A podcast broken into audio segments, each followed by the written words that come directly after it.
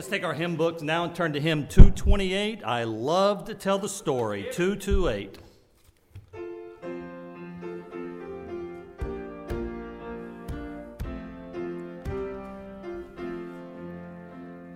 I love to tell the story of unseen things above, of Jesus and his glory, of Jesus and his love. I love to tell the story because I know 'tis true. It satisfies my longings as nothing else can do. I love to tell the story, twill be my theme and glory to tell the old story of Jesus and his love. I love to tell the story for those who know it best. Seem hungering and thirsting to hear like the rest. And when in scenes of glory I sing the new, new song, twill be the old, old story that I have loved so long. I love to tell the story, twill be my theme tell the old story of Jesus and his love. Amen. Amen. Oh, all right. We have uh, uh, just a few visitors with us tonight, just a little bit. We got uh, Brother Mac that's here uh, again with us tonight, and they had a service today, and uh, he said they had three saved today, and that was a blessing. And so that was uh, fantastic. But let's welcome him. Thank him for coming by here. Amen. And if you were here this morning, you found out it's, uh, it's an old friend of Brother Felton's. I guess they've known each other for 30 plus years. And so uh, he's got a great ministry to the nursing homes and, and, and such, the elderly care, uh, and present the gospel and, and video and, and different things that they do. But I'm glad he's here. And then also uh, Tom. Uh, Jr. is here. Tom Bensinger Jr. is here visiting with us, and God bless you. And let's welcome him. Thank you for being here. Amen. Mrs. Helmick. Oh, yes, Mrs. Helmick is back here. Mrs. Helmick, God bless you. It's so good to have you. Let's welcome her. She's an old friend of a lot of folks around here. Amen. Thank you, Mrs. Helmick, for being here. I'm going to run through these announcements uh, pretty quickly. Uh, we've got, I'm sure it'll, it'll, it'll, cause it to rain, but we've got laser tag tomorrow from 4 to 7. Uh, they've been having laser tag for about a month now. Ah, it's indoor. They'll probably have a water leak or something. So. but uh, it's it's so from four to seven. They're going to meet here at four. Yes, sir. Meet here at four, uh, and it's eleven dollars. Four to seven for the teenagers. Eleven dollars. Uh, laser tag, and so uh, then all right. And then, uh, you know i will just go ahead and announce it this way. Uh, if somebody is available, we have uh, Brother Mac is going to go to the Riverdale Nursing Home tomorrow. Going to be there at 10 o'clock. The service will start at 10. Is that when you plan on starting? I'm sorry? One. Yes, Yes, sir. Okay, all right. That's one just around the corner of Riverdale's. Okay, well, all right. I had. Uh, then we'll work on that in a, in a moment. This, the Kids for Christ Club moves to Sunday nights, March 18th, and so um, Brother Joe, I've been trying to remember to tell you this, so I need you to get me some volunteers organized. I need a bus driver, one bus driver per month, uh, and God bless you. Thank you. All right. Um, but uh, as soon as you do that, uh, we need to make sure who's going to be driving next Sunday uh, for the Kids for Christ. Uh, and it's going to move to Sunday night, March 18th, from 6 to 7, 10 uh, p.m. And the uh, last night is this Wednesday night. For Wednesday night is this Wednesday night. and on March 14th, and they are going to present their little play there that's called A Broken Heart, a skit of, of friendship and forgiveness. And so they're going to be doing that on Wednesday night, and then the following Sunday, we will begin our Sunday night uh, Kids for Christ instead of Wednesday night. It's going to allow us to do some other things on Wednesday night. And then um, this announcement, uh, oh yeah, just make sure this, uh, a lot of work has been done, uh, work day yesterday, a lot of people, and I just want to thank you uh, for coming out and helping yesterday. Everybody that was able to to come out and help yesterday, a lot of work got done. We got, uh, you know, we still got, you know, in a place like this is endless. You know, we got a lot more work still to do, but we did get a lot done and got a couple more classrooms created because we were moving some things around. Um, but please, uh, as you did, cleaned up, worked really hard on both buildings, but um, please be mindful of cleaning up after yourself. So, uh, you know, we, you know, it just makes it a lot easier to keep things clean if everybody will clean up after themselves. And, and you know, truth is, if you, if you happen to see a garbage can that's full, um, it won't break my heart if you grab that and throw it out. You know, yeah. that would be wonderful. And so, uh, but anything you could do to uh, just, and, and especially around the offices and stuff, because we have people coming in, and it would be a, it would be a huge help if you could do that. Uh, don't forget the, the roofing party. That's Tuesday, 8.30 a.m. Uh, remove and replace the roof on the teen tabernacle. So any helpers will be appreciated. And he says bring a flat shovel. Uh, so got to get that roof cleared off of there and then put a new one on. And uh, Brother Rogers, did uh, uh, have we got our credit back on another thing? I, I, hate to, you know, it was a blessing, but I want to make sure we got the blessing before I tell about the blessing. Uh, you know about the wood? Yes, sir. Okay. Well, I'll just go ahead and say it anyway. The, we were supposed to get some flooring for the teen, tab- teen tabernacle, and uh, it didn't come in on time or like it was supposed to. And so Brother Rogers called him back, and the guy said, "You know what? You should have already had that. That's our fault. Uh, we're just going to credit you back your money and give it to you free." Amen. Amen. And so if they follow through with all of that, that'll pay for about a half our roof. So isn't that a great thing? So that'll be great. Uh, membership directory, uh, Joe Beth, you probably need to have, you know, that picture we need for that, whatever. You need to get that done with Brother Rogers tonight because it's going to be the last night that he has that set up. And uh, membership directory, if you check it, if you hadn't had your picture taken, please get that done. If you need to change some information, this is the last day to do that. Uh, and then also, uh, don't forget, coming up real quickly now, next Saturday is our annual chili supper, and that's on Saturday, March 17th at 4 p.m. There'll be a competition for the best soup and best chili, followed by a dessert auction. So please bring your super chili and enter in a dessert or two for the auction to raise money for the teens. That's next Saturday. And I've got a lot coming up here, of course. We got the youth conference April 5th and 6th at, at Walls, Mississippi. We've got uh, missionary coming on April the 8th, Edgar Fagali, and then uh, let's see, April 15th, another missionary, Patrick, part of Jim's, and I can't ever say his name, and I couldn't say it by the way it's spelled either. So uh, June 11th through 14th is VBS, VBS, and July the 9th through 13th is Teen Camp.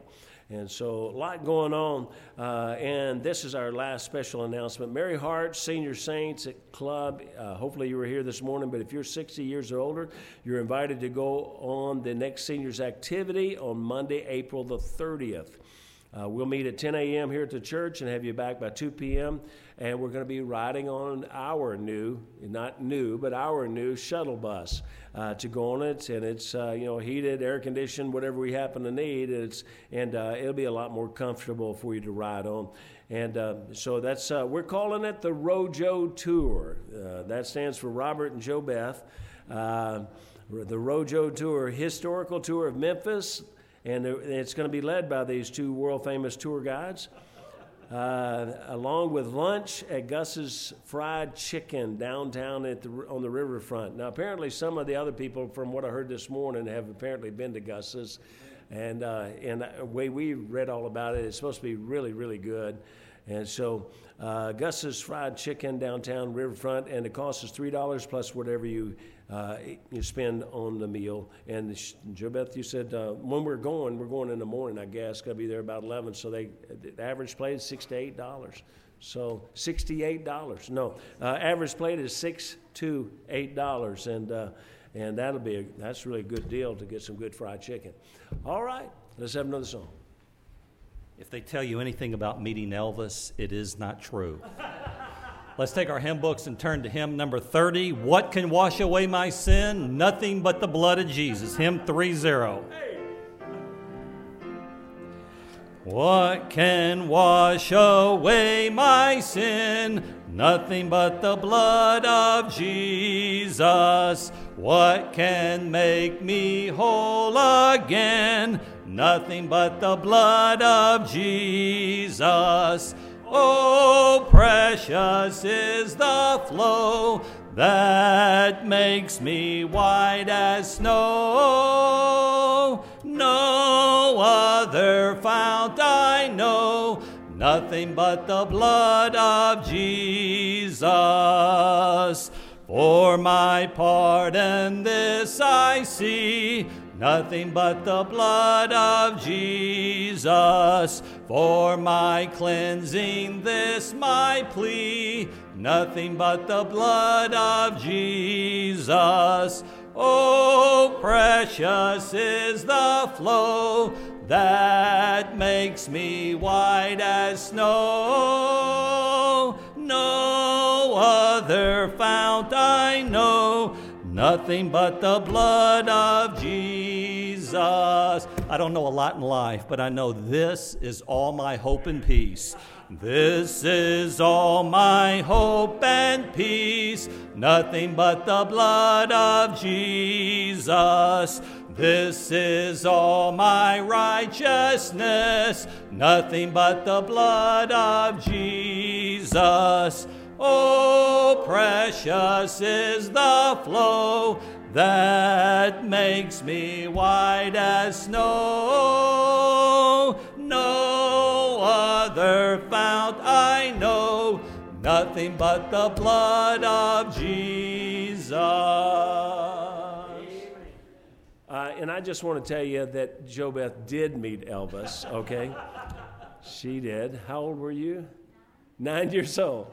Uh, she used to live behind his house, as a matter of fact, and she met him. And um, now, uh, I don't tell you who I met because it's usually most people are talking about the fact they got to meet me. And so. right. Ah, no, actually, I'm uh, the only star I ever met was Pete Rose. Um, thank you, Josh. And that story will never be told here, but I did meet him. All right, uh, we got to come down and actually uh, have a service, I guess. But, so um, we're going to have our offering tonight. And um, whatever you can give will sure be a blessing and sure be a help. We've had uh, just a lot of expenses trying to get this teen tabernacle going. It's taken a lot. And so anything you can do uh, above what you normally do would be a big blessing. But uh, just being faithful to, to your giving, that's wonderful. Let's, uh, let's pray. Father, I pray that you bless our offering. Lord, I thank you for the ability to give, the, the fact that you've blessed us so wonderfully in this land and this in this church, Lord. I pray that you just enable us to to continue to, to reach out and to make a difference in lives. Please, in Jesus' name, amen.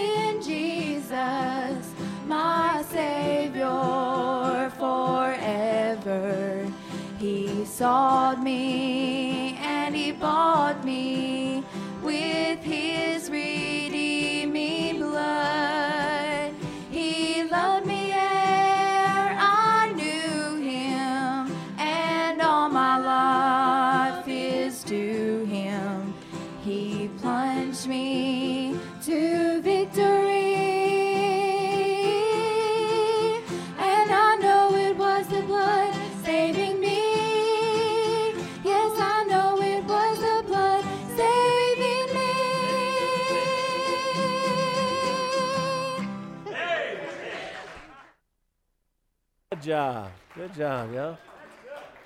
All right. All right, we're going to be the wing dingingest church you ever seen. Amen. And uh, we didn't give you the title of that group. That's called the Backwoods Babes. Not the backwards babes, but the, the backwoods babes. All right. All right, we're going to, as I said this morning, we're going to 2 Kings chapter 5, same place that uh, we were this morning. We're going to, uh, won't, we won't use this the whole time, but I'm going to try again this, this, uh, this evening just to put up the passage of Scripture. Uh, actually, tonight, uh, this will only show verses 1 through 14, but I'll read one more verse at the conclusion of that. But it says, uh, it says, Now Naaman, captain of the host of the king of Syria, uh, again, it's, it's very important that we recognize that he was the captain of the host of the king of Syria, was a great man with his master and honorable because by him the Lord had given deliverance into unto Syria. Uh, he was also a mighty man in valor, but he was a leper. And then it says, And the Syrians had gone out by companies and had brought away captive out of the land of Israel a little maid, and she waited on Naaman's wife. And she said unto her mistress, Would God, my Lord, were with the prophet that is in Samaria, for he would recover him of his leprosy. And one went in and told his Lord, saying, Thus and thus said the maid that this that is of the land of Israel. And the king of Syria said, Go to, go, and I will send a letter unto the king of Israel, and he departed and took with him ten talents of silver and six talents, uh, six thousand pieces of gold and ten charges changes of raiment.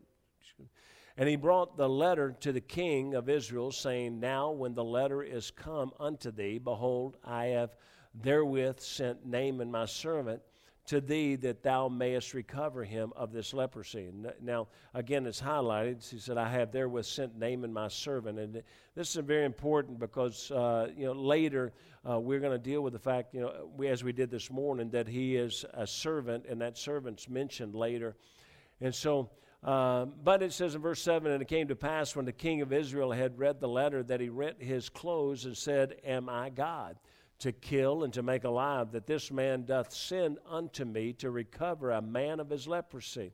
Wherefore consider, I pray you, and see how he seeketh a quarrel against me. And so again, uh, if you weren't here this morning, the the uh, king of Israel is saying uh, he's just trying to find something he can get here that he can use to uh, to create uh, this conflict between us because he's asking me to do something that's impossible.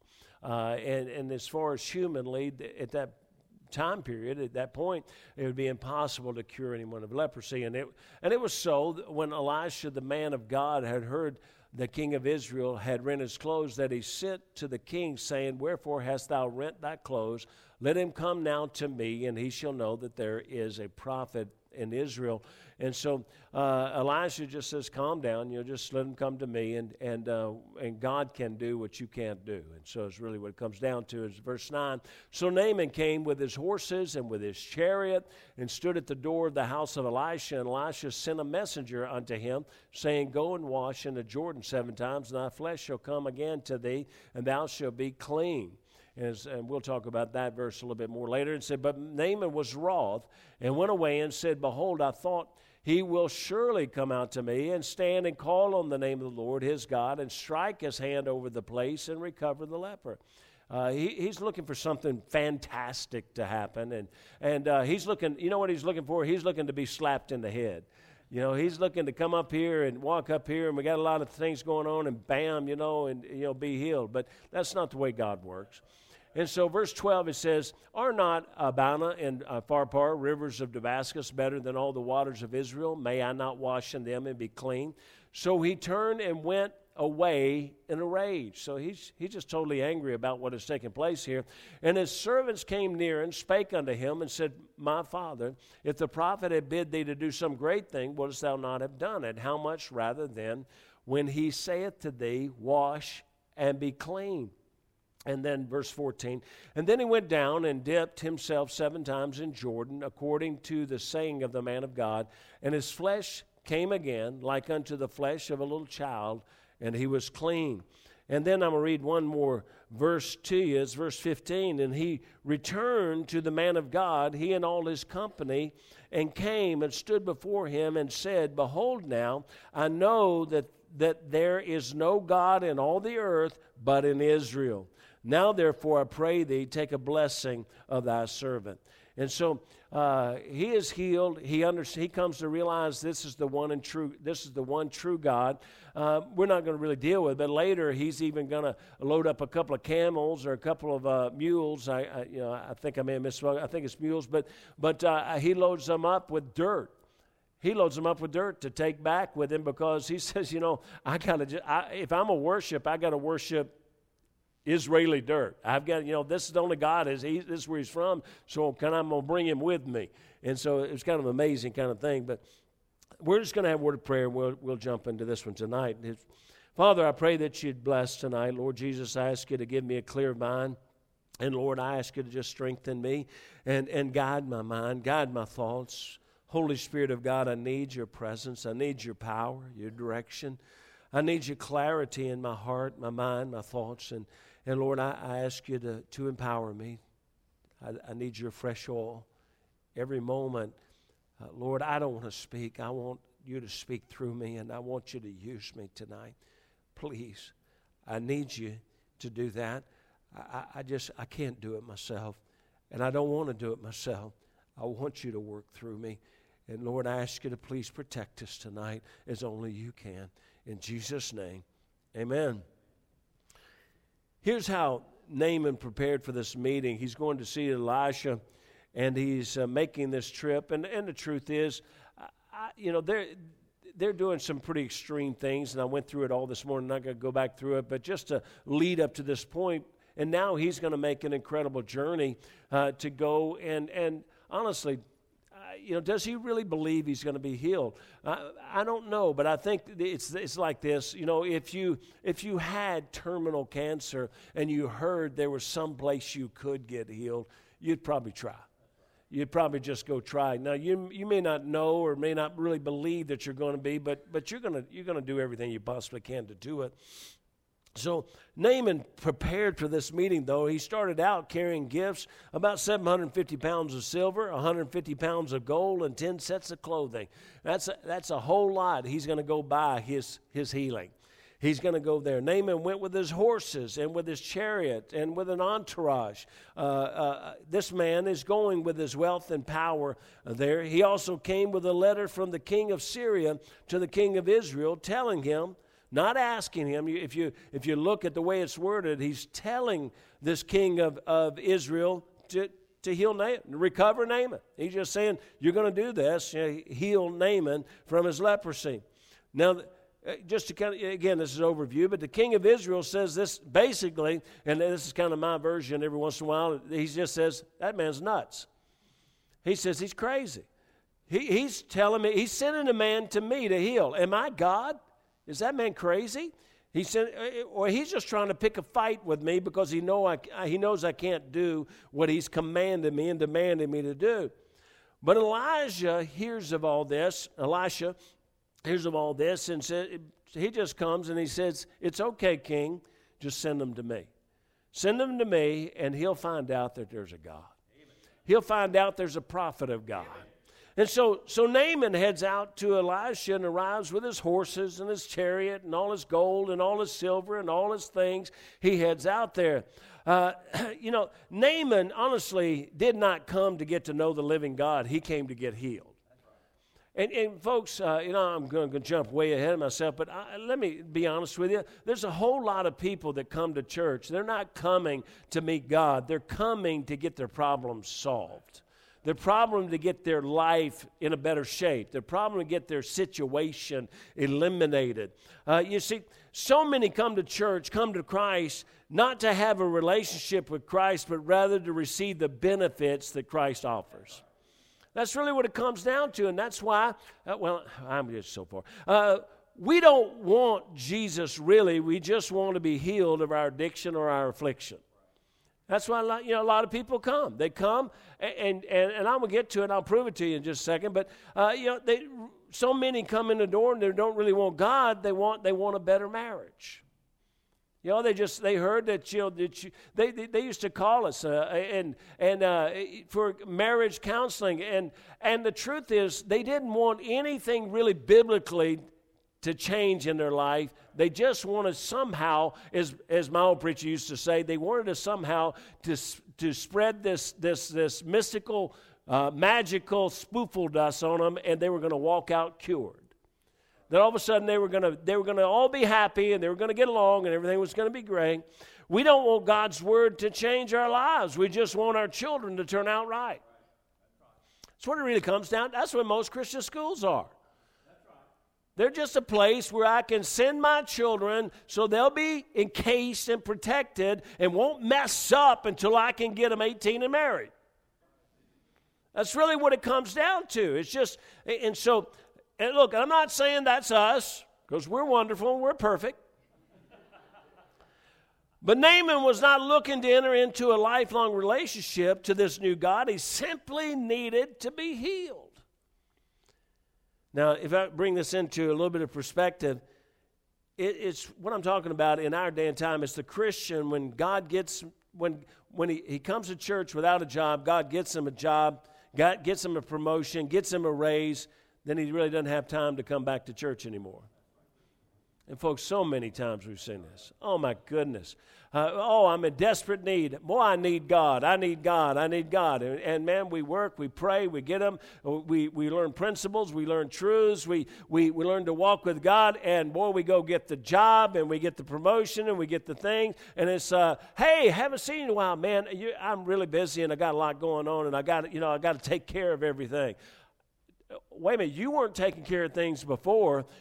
God is the one that's blessed you. Folks, did you know it's a real blessing is a real dangerous place to be? It's amazing. If you will just turn to God, He will bless you. But when people get blessed, that's when they turn away from God. So we got to be real careful. See, uh, it's, it's like this uh, God, please heal me. And once you do, I can take care of myself. Um, mend my relationship and once I have my relationship, now let's see how much we really pray now. How are y'all doing? Don't look at me mad. All right. I've Okay, I've seen it so many times over the years where a couple comes, listen, is needing marriage, their marriage salvaged. They learn some principles that help them get uh, them get along. Soon, soon as they uh, get everything kind of moving smooth, uh, they're hard to find a church because they don't need it anymore. Can I just tell you, they're going to need it again. And when they need it again, it's going to slam them this next time. Parents will come with children and they hear principles taught that, that help their family to be stabilized because their, their children are chaos. Their kids might even, eh, eh, in this, in this learning principles and learning truths, their kids might even make a decision or a commitment to Christ or maybe some decision to serve God. And, and it's at that moment parents start to push back. Let's don't get too, let's don't get too extreme now. Let's don't carry this too far. You see, that's because we're not really seeking a really close relationship with God. Let, folks, can your children ever get too close to God? Can we ever get too close to God?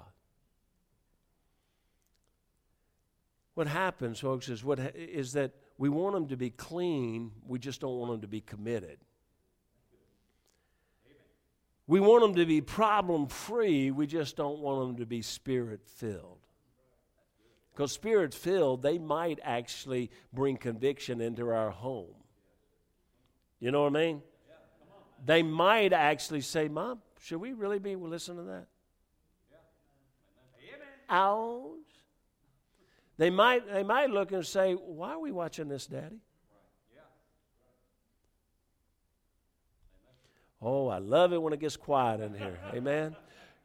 Will some of the people out there in video land say amen real loud? Brother Vince just told me that he was upset at me because he was at home one day and, and I didn't say hello to everybody in video land. So. Brother Vince, this is for you. Get to church! Okay. Amen. He's back there hiding somewhere. Where did he go anyway? Uh, now, in the Bible, horses and chariots are a symbol of power and authority, and this is how Naaman comes to Elisha. We either come humbly and walk with our heads down, humble before God, or we're going to walk out with our heads down with God bringing conviction on our lives. We either come in humbly and walk with our heads high, confident in our God, or we come in with our head high in pride, and God will do what He has to do to humble us. God needs us to come with a bowed head and a bended knee, but often it's we come with a stiff neck and unbended knee. No matter how powerful a man might be, he, he does not have the power to forgive sin. So Naaman was powerful, but he does not have the power over this leprosy. He desired healing, but he, he didn't want it so badly, I guess, to humble himself. God has divinely orchestrated this whole thing, and I hope you stay with me on this. God has divinely orchestrated this whole thing up to this point. But Naaman has come now, and he's made this journey. He's come to do business with the God of Israel, as most religious people do today. And he assumed that generous gifts would buy blessings and forgiveness. It would buy cleansing and prosperity, even physical healing. He took his silver and gold and expensive clothes and clothing to buy his healing. The same way a moral or religious man, proud of his morality, approaches God today. Folks, uh, that's what we're dealing with. And I've been dealing with so much is that, and, and trying to talk to the young people, and, and even in our uh, you know soul winning meeting, uh, we've got to understand people. People are so convinced that somehow they are going to be good enough to get to heaven. Somehow, they, and, and, just over and over, this is what you, you, you ask them, you talk to them, and they all say it. And they can be in a horrendous life, but they're gonna, they think maybe they might make it because they, they just started doing good. But listen, this uh, Naaman, he knows he needs a miracle, but he comes in his way and his power and his authority, and he comes in his pride. Naaman, of course, is a picture of the sinner. The leprosy pictures the sin. The leprosy begins, and you always think about the, any illness really begins internally and then it works its way out. And, and, and that's why so many people can look really good and then all of a sudden explode. You know, you think, well, man, they're, they're doing great. They're really doing good. And, but they look outwardly well until finally it erupts outside. Uh, and so Elisha to me, and a lot of people may not say this, but Elisha to me is, is kind of a picture of the soul winner. Uh, the, you know, because Elisha is going to give him the simple plan of salvation. He doesn't make it difficult. He just puts out this real simple plan. He does, uh, you know what? He does, it's like me going out sowing with somebody, and and and uh, uh, especially somebody hadn't been that much, and and we might get there, and and I kind of uh, open the door, and then I'll say, you know what? You go ahead and talk to him, and, and that's what he does. He sends a servant out there to give the plan. He sends a servant out and says, Go tell him to go wash seven times in the River Jordan. He said, It's really not a tough plan. This is not a difficult thing. So I think this is kind of God's simple plan of salvation, a picture of it at least. And then number four, he's dipping in the River Jordan pictures, I believe, just an act of faith in God's word and God's promise. It wasn't the dipping in the water, it was the fact that he obeyed, that he said, I'm going to believe God. And then number five, his initial refusal is a picture of much of the world that cannot believe that salvation can be that easy. They can't believe that it's a gift and not something that can't be earned or deserved. Uh, his humble acceptance of the truth is, of course, a picture of salvation by faith, for there's n- nothing, uh, nothing will ever be healed in the river itself, but by faith in, in obedience to the Word of God is healed. And so, as my old pre- preacher used to say, Many who step out into the aisle for salvation got saved at their first step. You know, he would say, you know, there's a lot of people, he said, they've heard the gospel and, and they finally say, I'm going to step out. And he said, I believe they really got saved the moment they stepped out, not when they got up here and got dealt with. He said, because it was the decision of heart, and I believed it all along. Uh, Naaman is not is not just a picture of salvation on. Now, all of that is, again, still foundational. We're just, this is such a picture, so much in this about Naaman, so much in this about his life, there's so much a picture of salvation. But now there's another picture, another illustration that I believe is in here. It's not just a picture of salvation, but an illustration of God's orchestrated plan. As we talked this morning, this is God's orchestrated plan. Naaman is being used by God. He is being used by God in a very special way. Naaman has the great privilege of being part of God's providential plan. Now, folks, listen to me. Uh, I believe every one of us is used by God in some way, in some form of God's providential plan. I believe we are. I believe at least God wants us to be.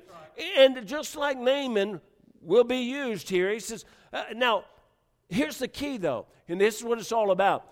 Naaman is as part of this providential plan, just like we talked about this morning, the little girl was. Naaman is also part of this plan. The little girl could have refused and gotten bitter and never talked to Naaman. But Naaman, now that he's part of this plan, he is at a point of acceptance or rejection. And so, what I want us to look at, though, it, it, it almost all came to naught. We got a little girl that's taken into captivity for God's plan. This little girl tells the woman he's serving, Naaman's wife, about this plan. And and uh, Naaman's wife tells her husband, uh, her husband Naaman tells the king all of this taking place. Naaman travels over 700 miles to get to Elisha. All this has taken place, but now Naaman has almost is ready to bring it all to naught because of his pride all the logistics of God were put in place. It was all orchestrated, but one piece of the puzzle could destroy the picture. Anybody ever put a, a puzzle together and you get it completely together and you're missing a piece?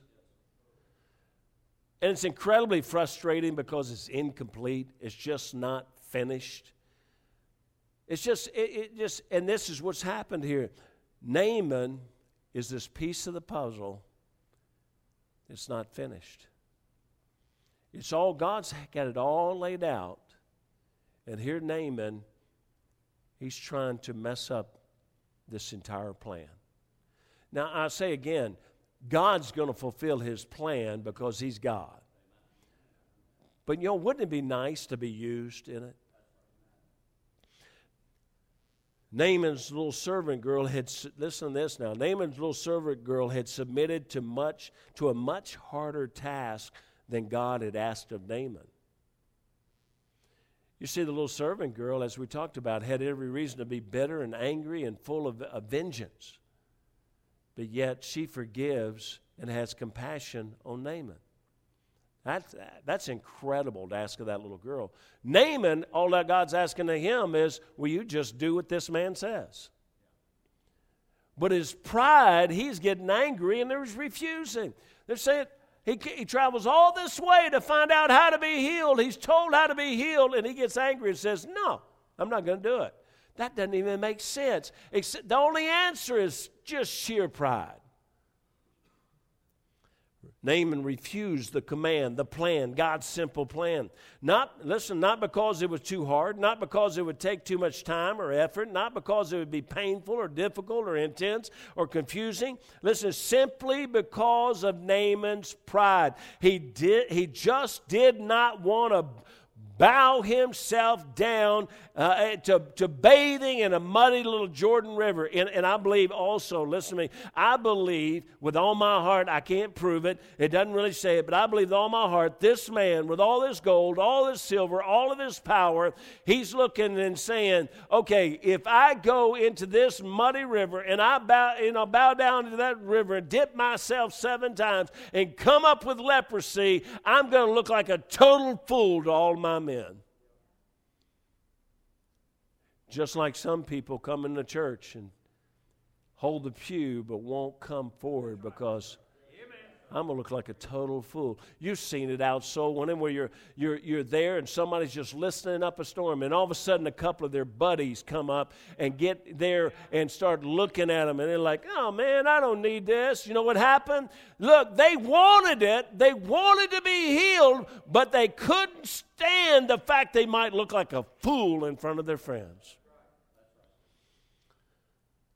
It must have infuriated the, this conqueror, Naaman, that this Israelite would not even come out to speak to him, but instead send a servant and then tell him to do something so menial and insignificant. And just a little sidebar here that's what we are. We're servants that are being sent out to a prideful world. Do you understand that when we go out and tell people about Christ, just some are going to treat us this way. Some of them want it, and you, again, you go all the way through the plan of salvation and let somebody walk up right there when they're getting ready to pray and they shut you down. Well, let, let Naaman be an encouragement to you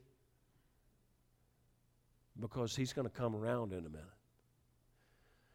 Naaman will eventually humble himself and his life is spared. His leprosy was healed, but also this providential plan would finally result in the capture and release of the Syrian army without a casualty on either side. This is an amazing plan of God. And why he, he chose at this time. I mean, years later, they're going to come back in. Not just these roving bands are going to, you know, they're going to stop going in. These bands like Naaman led in there to capture people and, and, and, and steal and whatever. Uh, they, they're going to stop. The scripture tells us, told us this morning, they're going to stop going in there. Years later, we don't know really how many more years later, uh, the whole army, Syrian army, is going to go back, go back in there and, and try to prove that they're stronger than God, but they're going to find out again they're not. But the lives of all, both Syrians and Israelites, at this point are spared. Yes, it started with a little girl, but with a man that finally humbled himself. Each of our lives affects so many others that we do not realize. Do you understand that, that the decision, folks, the decision you're, you're battling with right now, some decision in your life, that decision is a juncture that if you, if you uh, uh, go against God's will at this point, God's plan at this point, you, again, God may have to circle and, and use somebody else to come around, but, but it's kind of like uh, um, Jonah. He finally got right and got to where he was supposed to be, but three days late. And if you probably, if you've been around long enough, you've heard somebody preach a message about that. But how many people died in those three days? It, and God can make it happen, but, but God could use you. And watch this when He uses you, you also get an incredible benefit. Since Naaman finally came around, look, each of us has a providential past or, orchestrated for us. In May, let's if I can make this parallel, it may begin by an illness, by hurt, by pain, by suffering, just as Naaman's began with leprosy. Do you understand? Really, in God's divine plan, none of this would happen. We even go back before the little girl, Naaman has leprosy. God let him have leprosy. And why? Because all this is going to work out because he has leprosy. And can I tell you, God may be working a plan in your life and it might be using illness to do it. Right now, my, my, uh, one of my daughters, I go down through them. I could just pick out any one of them, but I think of, of Candace, and, and, and they just had their fourth child, but, they, but fourth child that has the same disease that the first one has. So, so she was already spending probably two, two and a half hours a day trying to bathe little Kenny because his skin, it has to be bathed and have to be, the skin has to be sloughed off every day of his whole body. And now little Claire has that same disease. And, and so it's who knows how many hours every day of her life that she spends working with that. And every day, uh, look but I, but I look at it and I think, how, God, how are you going to use little Kenny way down the road down there. What are you really orchestrating right now? What kind of thing are you doing? What are you doing in their lives right now?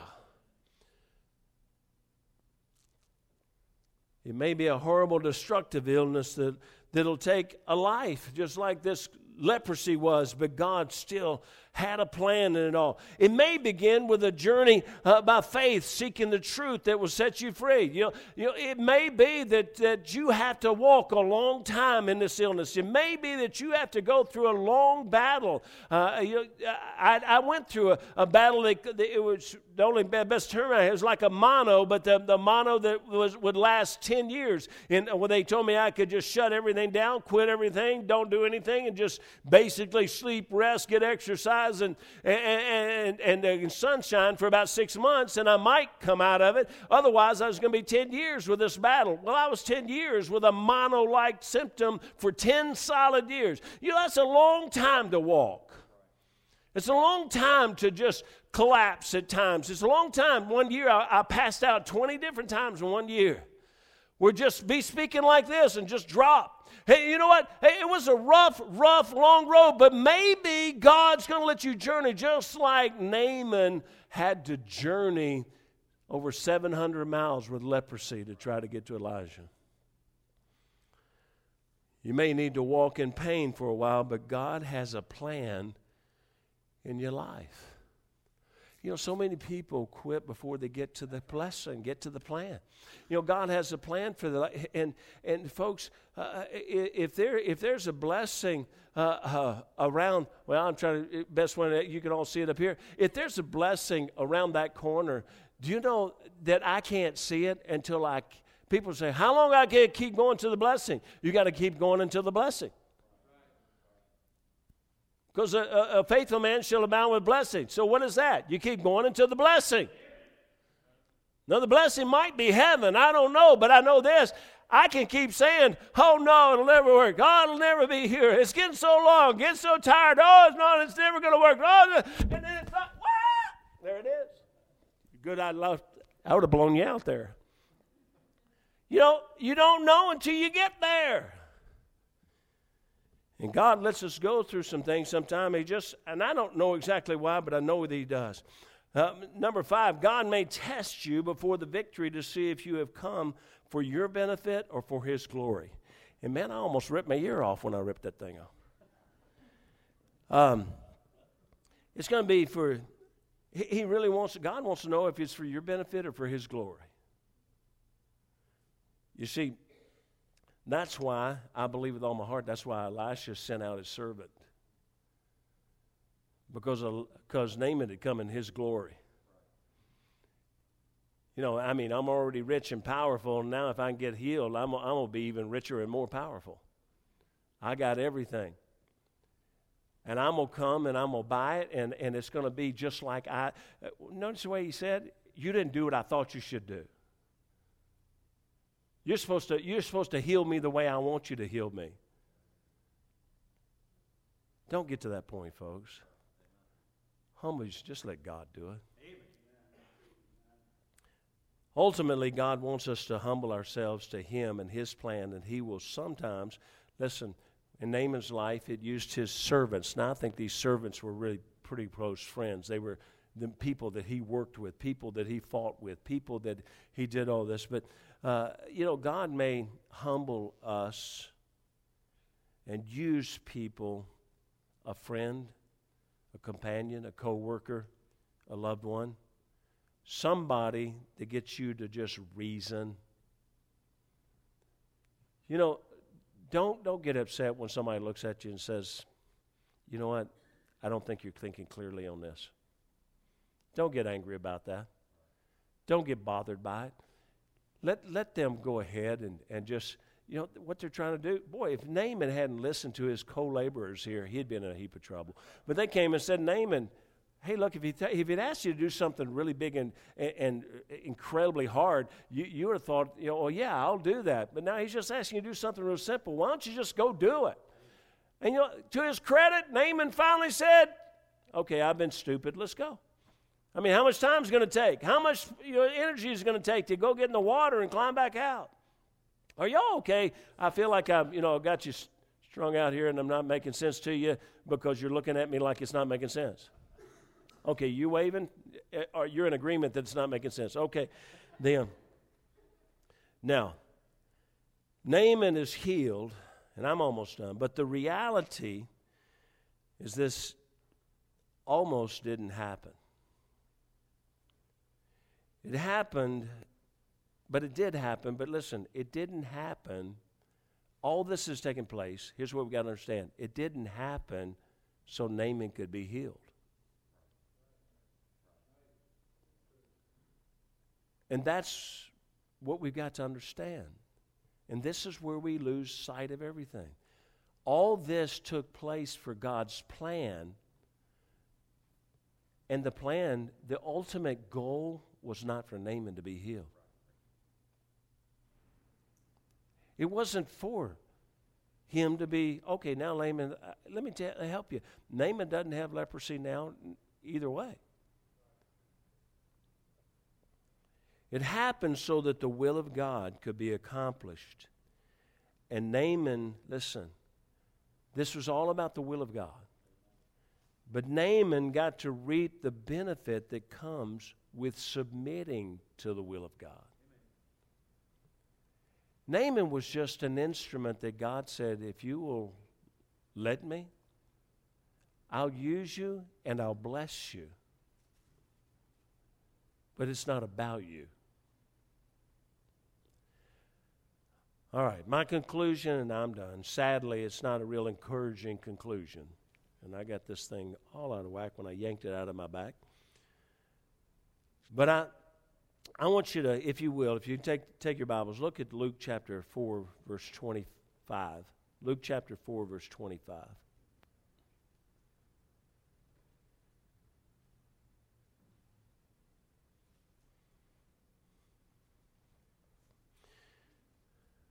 I'm going to give you plenty of time to get there. Luke chapter 4, verse 25.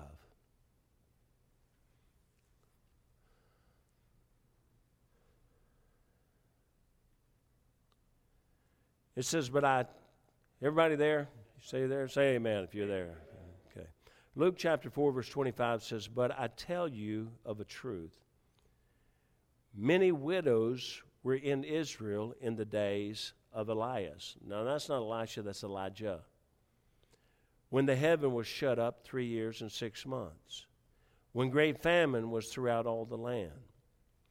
But unto none of them was Elias sent, save unto Sarepta, a city of Sidon, unto a woman, a woman that was a widow. And many lepers were in Israel in the time of Elias. That's Elisha, the prophet. And none of them was cleansed, saving Naaman the Syrian. This whole story we just talked about. You see, here's kind of the conclusion. I'm, God has incredible things for us. Everybody in here, God's got a journey for you. He's got it all planned out. He's ordered our steps, He's directed our step. But those steps are not just so that we can come and have this wonderful life all planned out by God and, and worked by God. It's not that. It's so that God's will will be done. And he says, as I plan these steps out for you, I'm giving you an opportunity to participate in my will. I'm giving you an opportunity to get involved. I'm giving you an opportunity, uh, watch this, not only to get involved and to make a difference, but to be blessed. If you'll just walk my steps, if you will just obey me. But here's what's so sad all of us have steps that God has ordered, but here's what this scripture really teaches but most will not submit to the plan. Most will not humble themselves, will not bow the knee and bow the, bow the knee to the will of God, to the divine plan of God. It says there were many widows, but there was just one who would use her last morsel of food for Elijah. That's what that verse is saying. He's saying there's all kinds of widows there, but he said just this one. You know what he's saying? What God's telling us, and if you read through the context, he's saying most people, when it comes, push comes to shove, they don't want God's will, they don't want God's plan, they don't want God's providential journey, they want the food right now. I want my food. You, are you crazy, Eli? You think I'm going to bake my last bit of morsels, my last bit of food, and give it to you when I got a child that's dying beside me? I'm going to least feed them the last bite. It's the same thing with Naaman. Listen, most people would not do what Naaman finally did. And look, it took him a while. He had to be slapped around a while. I think having leprosy made him brought down for. I, I will be as honest and open as I possibly can. Uh, God had to take me through illness. He had to take me through 10 years of illness because my whole life, every obstacle ever I ever confronted, I could defeat it physically. I could fight through it. I could make it through it. And one of the reasons I crashed and it took me 10 years is because when I first got sick, you asked my wife, I was gonna beat it. You know what I found? The harder I went, the further down I went. You see, most of us don't submit. And that's what he's saying. This is actually a praise of Naaman, even though it took him a long time and he had to be broken down. What God's saying is, but he finally bowed the knee he finally bowed the knee and said, God, Where do you want to take me? What do you want me to do? Where do you want me to go? When he said that, God not only blessed him, but as we see through Scripture, and I told you this morning, he blessed a whole nation. But it wasn't just the Israelite, even his own people didn't get this. Hey, you know that Naaman didn't lose his life. You understand? When they got captured, blinded and captured by Elisha and his servant, Naaman was probably one of those.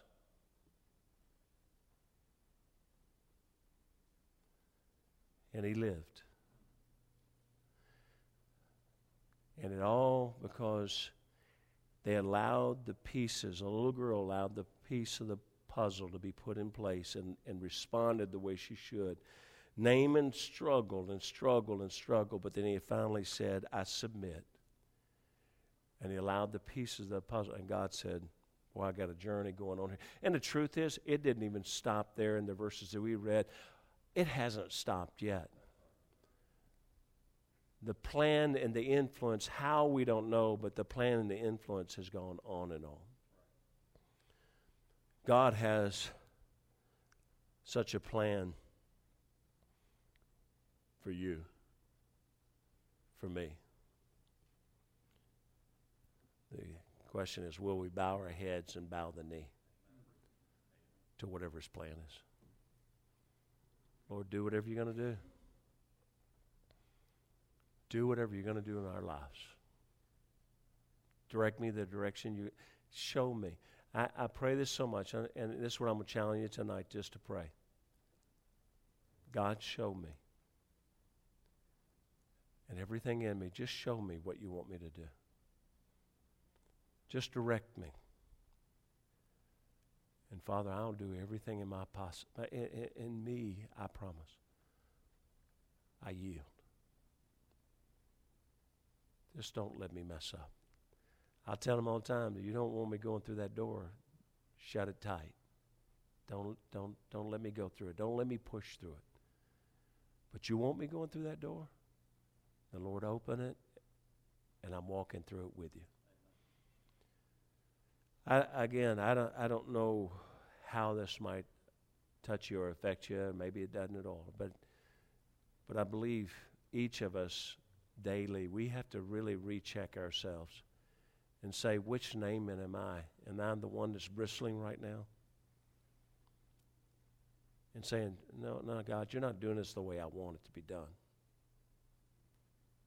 Because that's what Naaman said. You didn't. He, he didn't even come out here and, and, and touch me and do this and call. No, we either are telling God how to do it or we submit and let God tell us how it's done. Father, I pray you bless. I hope this might be a help, a blessing to someone. Lord, I pray that you might just direct us, touch our lives. Lord, that we be yielded to you. Father, there's so much here for us, I believe. A little girl that just humbled herself to you, who had a spirit of forgiveness, a spirit of compassion, to see a man healed. And then that man, Lord, that he had all he had known was power and strength. And you brought him to a point of submission. To find out as he couldn't buy it. He couldn't pay for it. It had to be a gift. Lord, I pray that you would guide us that way. And then, Lord, if we would just yield to your divine plan for our lives even though we don't know fully what it is, just like they didn't know how everything was going to take place. They just yielded to what you showed them at that moment, what you directed in their heart at that time. Please bless us here tonight, I beg you, in Jesus' name. Let's all stand. She plays tonight. I'm not sure what God may have spoken to your heart about, but let's just take some time. I know the victory comes when we just say, Lord, I don't have all the answers, but I'll bow my knee. I, I'll submit to you, Lord, and you don't have to do it the way I plan it because I don't know what I'm doing. I trust your plan, trust your direction.